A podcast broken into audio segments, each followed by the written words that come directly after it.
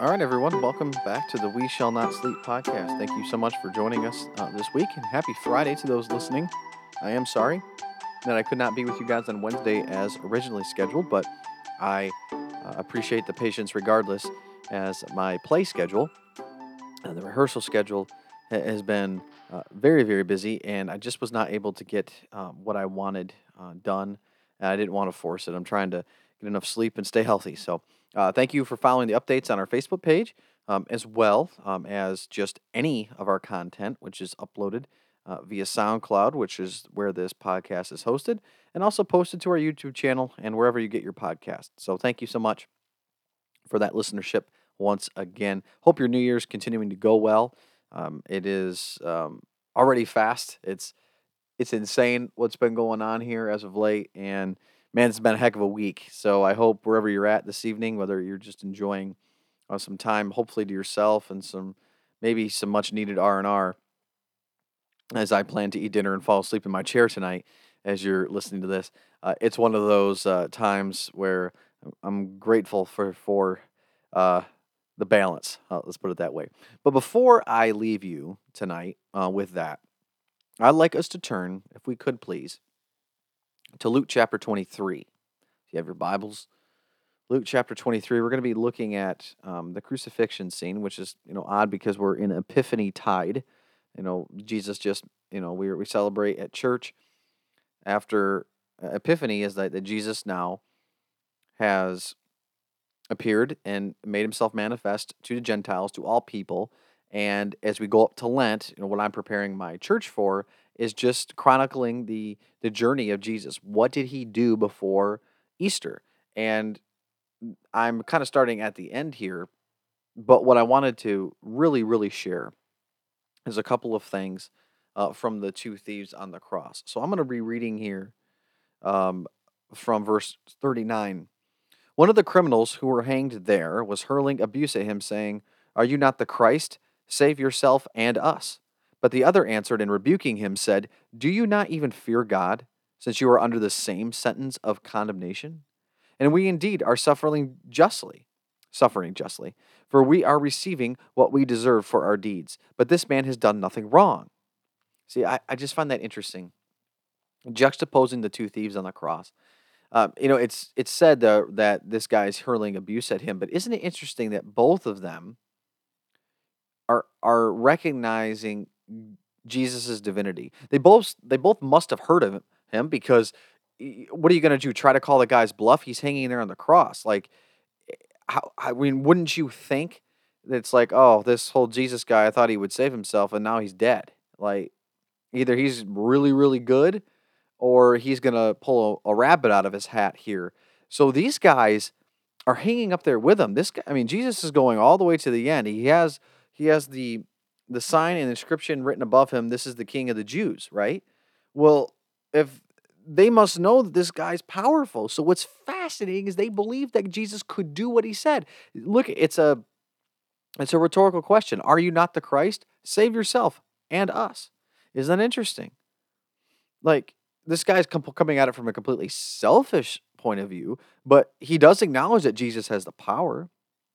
And then the other man says, Uh, importantly, hey, we are up here for a reason. We are suffering justly, but this guy, he's receiving something he doesn't deserve, because this man is innocent. He's done nothing wrong. And of course, what Jesus says to him, he was sa- and he was saying, "Jesus, remember me when you come in your kingdom." And he said to him, "Truly I say to you, today you shall be with me in paradise." What an amazing response. You got these two people, which, by the way, I think is a almost a caricature of what we are, our hearts. Have we not recognized Jesus, but also been completely selfish with our request? H- have we not looked upon Jesus, recognized that he's the God, we pray to him, but we just are like, but can't you do this for me, please? I mean, to heck with what I what you want for my life, but You know, I can't you do this? I know you can do this. Well, do this for me. And then maybe some of us have been the other guy saying, don't don't talk to my God that way. Don't abuse the church that way. Don't use your authority in that way. either holding each other accountable, trying to be the hands and feet of Jesus. You know, what does that actually look like? And so for me, one of one of the things that I, I find here is that my heart is torn between the two. And just like Jesus talking about the the the idea in the parable of where the where the two uh, men go up to the temple to pray, and one is very righteous. He stands up there saying, "Hey, I'm I'm great, I'm awesome." The other guy stands at the back and he's saying, "You know, may that sacrifice be for me." And Jesus says, "It's that guy that goes away justified, rather than um, the guy who thinks he's righteous." As Scripture tells us, God opposes the proud but gives grace to the humble. It it it's something that